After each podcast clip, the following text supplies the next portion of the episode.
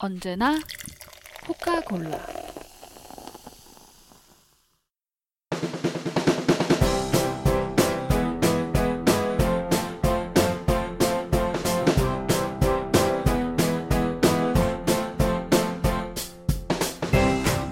아, 점심 뭐 먹지? 나 오늘 뭐 입지? 당신의 크고 작은 선택의 순간을 위해 태어났다. 안목 있는 여자 콜라가 시원하게 골라드립니다. 언제나 코카콜라.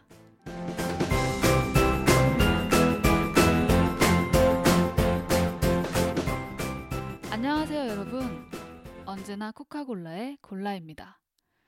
누구나 하루에도 수십 번씩 선택의 순간을 맞이합니다. 짜장면이냐 짬뽕이냐 같이 선택지가 딱 두 개일 수도 있고, 가을엔 어떤 옷을 입어야 할까?처럼 선택지가 수백 가지가 넘을 수도 있습니다. 별거 아닌 선택이든 인생을 뒤흔들 만한 선택이든 저 콜라가 옆에 있겠습니다. 같이 골라드릴게요. 팟캐스트뿐만 아니라 에스엔에스에서도 실시간으로 골라드립니다. 예를 들어 둘 중에 어떤 옷을 입어야 할지 고민된다면 사진을 찍어서 올려주세요. 인스타그램은 골뱅이 코카 언더바 콜라, 골뱅이 코카 언더바 고라 또는 해시태그 도와줘요 콜라를 달아주세요. 트위터는 골뱅이 코카 언더바 골aa, a가 두 개예요. 또는 해시태그 도와줘요 콜라를 달아주시면 됩니다. 성심성의껏 확인하는 즉시 골라드릴게요. 팔로우도 해주시면 정말 감사합니다. 언제나 코카콜라 네 번째 방송을 지금 시작합니다. 안녕하세요. 매주 월요일부터 금요일까지 주 오 일 동안 매일 업로드되는 골라주는 팟캐스트 언제나 코카콜라의 콜라입니다. 설 연휴는 잘 보내고 계신가요? 긴 휴일에 명절 음식까지 다 좋지만 친척들의 잔소리, 오지랖, 눈치 보는 건 정말 괴롭죠. 한 살 한 살 나이를 먹을수록 명절이 마냥 행복하게 느껴지지만은 않는데요. 특히 정말 요람부터 무덤까지 간섭하시는 친척분들 한 분씩은 꼭 있으시잖아요. 뭐 어릴 땐 학교 공부는 잘하니? 대학은 어디 가니? 대학 가면 취직은 어떻게 하려고 하니? 이러시다가 취직하면 시집 장가는 언제 가니? 누구 만나는 사람 없니? 소개시켜 줄까? 그러다 결혼하면 애는 언제 낳니? 또 애 낳으면 둘째는 언제 낳니? 그러다 둘째 낳으면 큰애는 공부 잘하니? 다시 무한 루프, 무한 메비우스의 띠처럼 끝나지 않는 그 네버엔딩 참견과 오지랖 때문에 즐거워야 할 민족의 명절에 오히려 이 나라를 정말 떠나고 싶다 생각하시는 분들이 많습니다. 그래서 준비했습니다. 한국을 떠나고 싶은 당신이 이민 갈 만한 나라. 요즘 소위 말하는 헬 조선을 탈출하려는 분들이 많아지면서 이민에 대한 관심이 많아졌는데요. 저 콜라는 사실 예전부터 찜꽁해 놓은 나라가 있습니다. 음, 이민 가려고 찜꽁해 놓은 건 아니고 아, 이 나라는 정말 살기 좋겠다고 생각해왔던 나라가 있었는데 어, 흔해 빠진 북유럽, 북유럽 하지만 그 중에서도 관심이 조금 덜한 나라 바로 덴마크입니다. 덴마크가 왜 어떻게 살기 좋은 나라인가? 세 가지 이유가 있는데요. 첫 번째는 깨끗한 환경, 두 번째는 높은 신뢰지수, 세 번째는 행복한 노년입니다. 첫 번째 이유인 깨끗한 환경에 대해서 설명을 드릴게요. 음, 여러분은 사람이 살아가는데 가장 중요한 게 뭐라고 생각하시나요? 서, 되게 재미없는 선생님이 던지는 질문 같은데 돈, 돈 정말 중요하죠. 돈 중요하지만 어, 단언컨대 건강입니다. 그리고 건강에 가장 큰 영향을 미치는 게 뭘까요?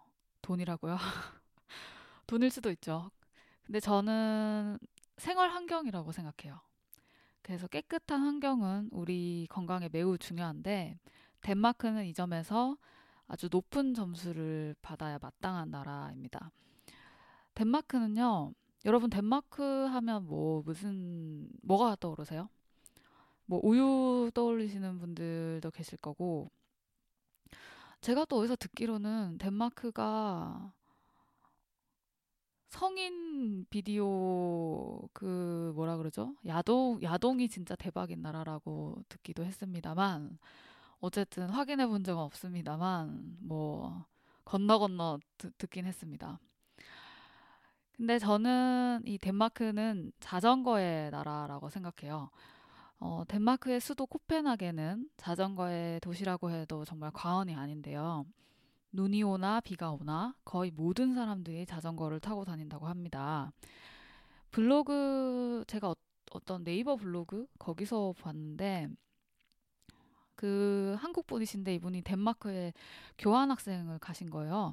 그래서 이분이 쓰신 글을 봤는데, 이분이 눈이 엄청 많이 오는 날에 집에서 파티를 하셨대요. 근데 덴마크 애들이 다 그 눈을 맞으면서 그 눈을 뚫고 자전거를 타고 왔대요. 그래서 저는 되게 놀랐었어요. 눈, 눈을 그렇게 맞으면서도 자전거를 타고. 근데 그분의 글을 봤더니 어, 진짜 눈이 오나 비가 오나 덴마크 사람들은 그 눈, 비 다 맞으면서 자전거를 타고 다닌대요.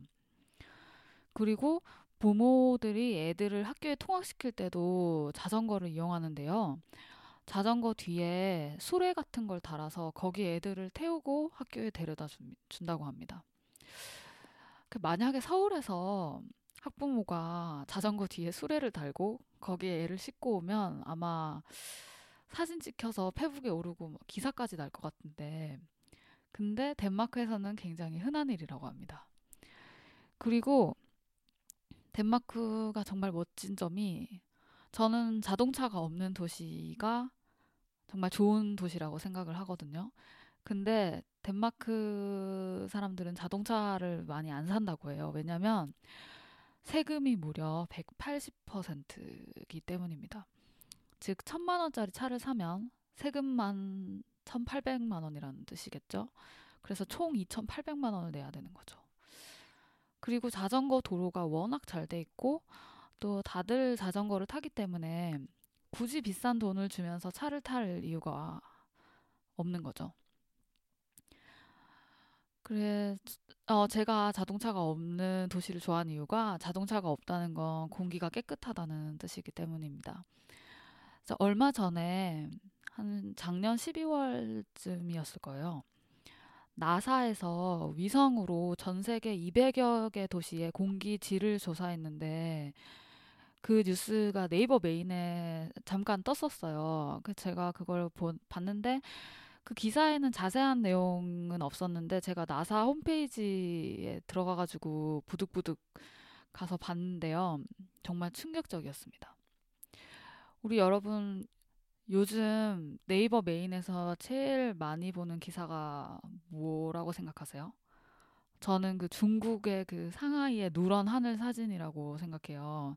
요즘 미세먼지 이런 게 많아지면서 뭐 중국 상하이 사진 막 진짜 말도 안 되는 그 누런 막 힙, 희뿌연 게는 누, 누렇고 뿌연 그 이상한 안개가 가득한 그 세기 말 같은 그 도시의 모습, 그 사진 보면서 솔직히 아, 대박, 저런 데서 어떻게 살지? 막 이런 생각 하잖아요.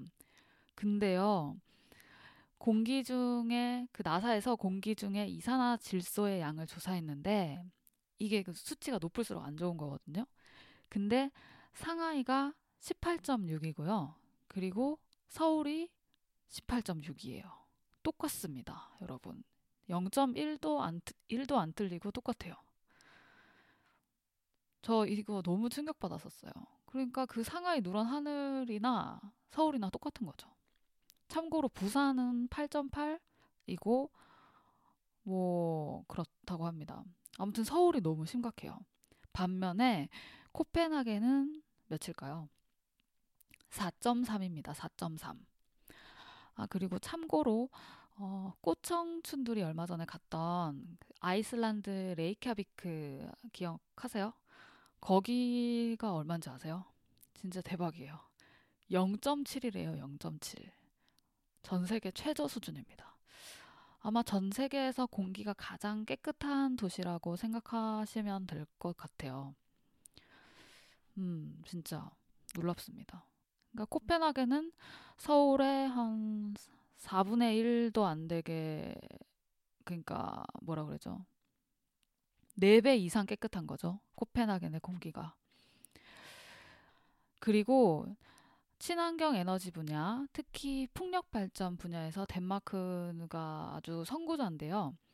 이천십오 년 기준으로 자 아주 그 가디언지에서 아주 따끈따끈한 기사를 토대로 알게 된 건데, 이천십오 년 기준으로 총 전력의 사십이 퍼센트를 풍력 발전으로 얻었다고 합니다. 진짜 놀랍지 않습니까? 덴마크에서는 사람들이 쓰는 전기의 사십이 퍼센트가 그 큰 바람개비 돌려서 나오는 거라고 해요. 정말, 아, 전 정말 이거를 보고 너무 놀랐었어요. 이렇게 깨끗한 방법으로 에너지를 이렇게 얻을 수가 있다면은 지구가 지금처럼 오염되진 않았을 텐데 정말 아쉽습니다. 두 번째 이유를 이번엔 살펴볼게요. 자, 두 번째는 높은 신뢰지수인데요. 타인이나 정부 같은 시스템을 얼마나 신뢰하는가를 국가별로 측정했는데, 덴마크는 전 세계에서 최상위권을 기록했습니다. 어, 덴마크의 높은 신뢰지수를 보여주는 예가 저는 두 가지를 꼽았는데요. 덴마크에서는 갓난 아기를 유모차에 태운 엄마가 길을 걷다가 커피숍을 발견하고 커피가 마시고 싶어지면 길가에 유모차를 잠깐 세워놓고 커피를 사오는 일이 굉장히 흔하다고 합니다. 범죄율이 낮고 타인을 신뢰하기 때문에 잠깐 사이에 애가 납치를 당한다거나 범죄에 노출될 것이라는 생각을 아예 안 하기 때문이죠. 예전에 이런 일이 있었대요. 신문 기사로 난 건데, 덴마크인인 애 엄마가 미국에서 살게 된 거예요. 그래서 미국에서 자기 나라에서 하듯이 애를 태운 유모차를 그냥 밖에 세워놓고 커피숍에 들어간 거예요. 근데 이 엄마가 커피를 사들고 밖으로 나오자마자 경찰에 체포당했다고 합니다. 왜냐면 지나가는 행인이 신고를 했대요. 유모차에 애가 방치돼 있는 걸 보고. 근데 이 엄마는 너무 당황스러운 거죠. 자기 나라에서는 당연히 그렇게 하는 게 상식적인 건데, 근데 미국에서는 애를 그렇게 방치하면 범죄에 노출될지도 모른다고 생각하기 때문에 부모에게 책임을 묻는 건데, 덴마크에서는 그런 일이 일어날 거라는 생각을 아예 안 하니까 이게 신뢰지수의 차이에서 생긴 일인 것 같더라고요. 사실 우리나라에서도 이런 일은 생각하기 힘들죠. 여러분 뭐 길 걸으시다가 애기 혼자 유모차에 있는 거 본 적 있으세요? 본 적 없으시죠? 음, 우리나라는 좀 미국에 가까운 편인데 덴마크는 그렇지 않은가 봅니다. 그리고 덴마크의 높은 신뢰지수를 보여주는 두 번째 예가 있는데요. 그것은 바로 오십 퍼센트가 넘는 높은 세금입니다. 사람들은 정부를 신뢰하기 때문에 오십 퍼센트가 넘는 세금을 큰 불평 없이 낸다고 합니다. 그 높은 세금으로 대학까지 무상교육에, 무상의료, 그리고 노년에는 연금까지 보장이 됩니다. 실제로 이거는 제가 예전에 본 기사여서 정확한 수치는 기억이 안, 나지 않지만 부정부패가 없는 나라로도 아주 상위권으로 뽑히는 나라가 덴마크예요. 그래서 어디라고 말은 안 하겠지만 모 나라처럼 국민들이 세금이 허투루 쓰일까 봐 걱정하지 않는 거죠. 음, 참 부럽습니다. 자, 그리고 마지막으로 세 번째, 행복한 노년입니다. 방금 말씀드린 대로 덴마크는 수입의 오십 퍼센트 이상을 세금을 내잖아요. 그 이 어마어마한 세금을 수십 년간 내고 은퇴한 노인들은 당연히 나라에서 대우해줘야 마땅하다고 생각하는 나라가 바로 덴마크입니다. 지디피의 이 점 이 퍼센트를 노년 인구를 위해서 지출하는데요. 이는 전 세계에서 노르웨이에 이어서 두 번째로 높은 수치라고 합니다. 그리고 덴마크에서는 어, 육십오 세가 넘으면 누구나 월 백사십만 원가량의 기본연금을 받는데요. 건강에 따라서 세 등급으로 분류해서 나라에서 관리를 하는데, 뭐 건강이 안 좋으면 혼자 뭐 거동이 아예 불편하거나 하다면 월을 구십만 원 정도를 내면 요양원에서 지낼 수가 있고요. 이 비용에는 어, 청소와 식사비, 방값 모두가 포함된 금액이라고 합니다. 월 구십만 원이 정말 싼 거예요. 제가 음, 아는 분이 요양병원에서 지내셨던 분이 계신데, 그분 한 달에 병원에 그 내는 비용이 거의 삼백만 원 정도라고 들었거든요. 근데 여기는 뭐 요양병원이 있고 요양원이 아니고 요양병원이어서 이게 좀 다를지도 모르겠지만, 어쨌든 삼백만 원이라고 그래서 저 진짜 깜짝 놀랐었어요. 무슨 호텔, 호텔이냐고 그랬었는데, 근데 밥이랑 그런 건 되게 잘 나온다고 하더라고요. 되게 산 근처에 이렇게 공기 정말 좋은 데서 밥도 건강식으로 잘 나오고, 뭐 주사, 뭐 몸에 좋은 뭐 영양제, 주사 같은 것도 이렇게 놔주고 하면서 지내는데 월 삼백만 원 정도라고 들었습니다. 그리고 또 덴마크에서는 팔십 세가 넘으면 누구나 가정방문을 나라에서 이렇게 실시를 해서 가정방문을 받기 때문에, 뭐 그때 직원이 방문했을 때 뭐 도움이 필요하거나 하면 이렇게 청할 수가 있고, 그리고 육십오 세 이상 중에서도 남편이나 부인을 잃은 사람들 역시도 가정 방문을 받을 수 있다고 합니다. 아, 진짜 저는 이 가정 방문 서비스가 정말 감동적이더라고요. 연금은 예상을 했어요. 왜냐하면 뭐 세금이 오십 퍼센트 이상인데 연금은 당연히 줘야지 그런 생각했는데, 가정 방문 이게 정말 너무 좋은 것 같아요. 요즘 고독사가 정말 많잖아요.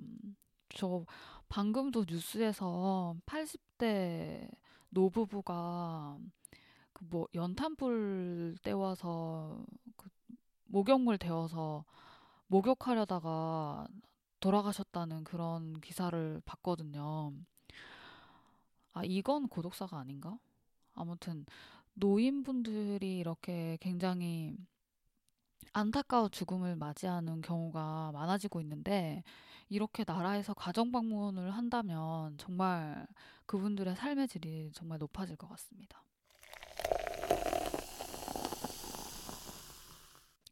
자, 이상 덴마크가 살기 좋은 나라인 이유에 대해서 알아봤는데요.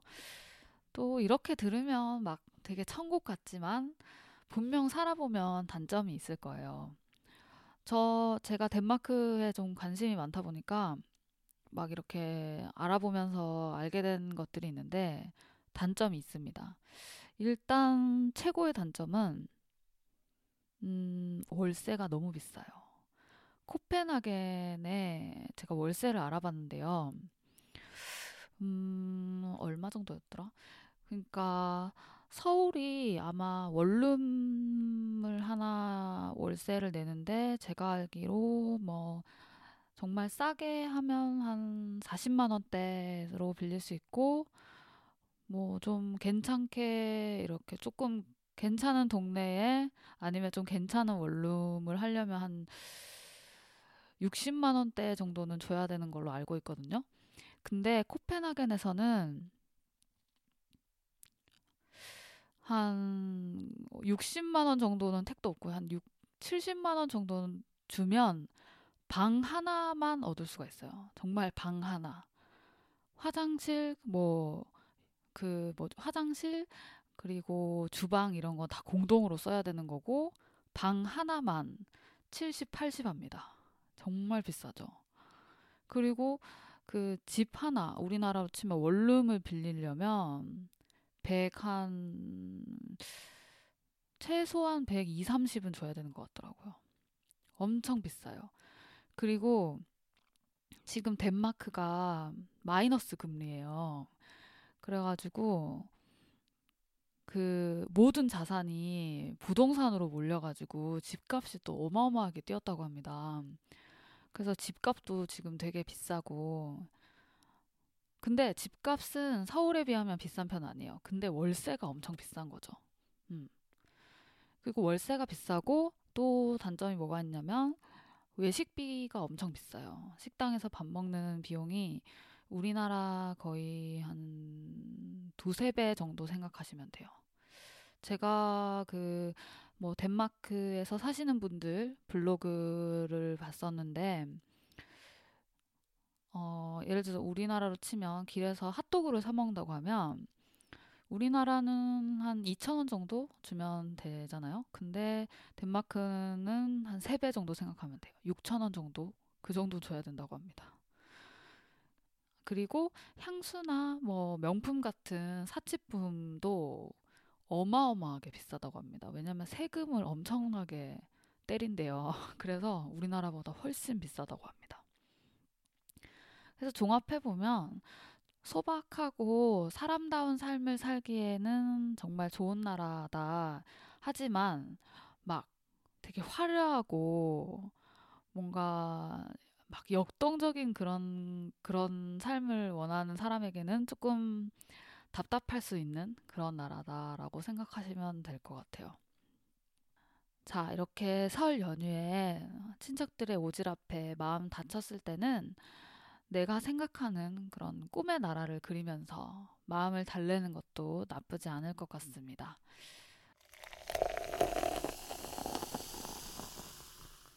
내일은요, 자칭 직구의 어머니, 저 골라가 골라주는 혼자만 알고 싶은 직구 사이트를 알려드립니다. 꼭 다시 만나요.